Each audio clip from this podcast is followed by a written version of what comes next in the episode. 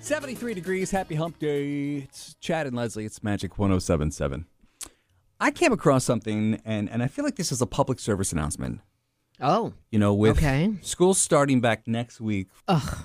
I know, I'm sorry. I know. Even just saying it out loud's like, I'm sorry. Uh, but maybe you're going to be clothes shopping this weekend. of course. Hey, well, this is the last weekend for uh, August the seventh. I think is the last day for tax free That's back right. to school, That's right. tax free holiday. Yeah. and I think that's on clothes up to a certain amount.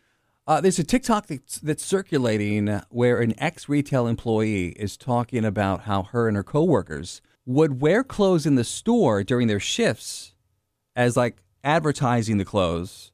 And then once the shift was over with, they would take off the clothes and put them back on the racks. I don't know if this is like common practice, but I just wanted to share. I used to work in a clothing store, and we weren't allowed to wear clothes from other brands or other stores. And the manager especially liked it if you wore stuff from like the new collection to like promote it, I guess. But most people working there didn't actually shop at the store or just didn't have the new collection yet. And so what ended up happening most of the time is that we would just go through the store, take something out of it that wasn't sold yet, take off the tags, put it on, and then work our shift. You work all day, you're sweating, um, and then at the end of your shift, you take off your clothes, you put the tag back on, and then put it back into the store. I always thought this was really gross. I did not know that some stores did this. Leslie, whenever you buy new clothes, do you do you wash them before you wear them?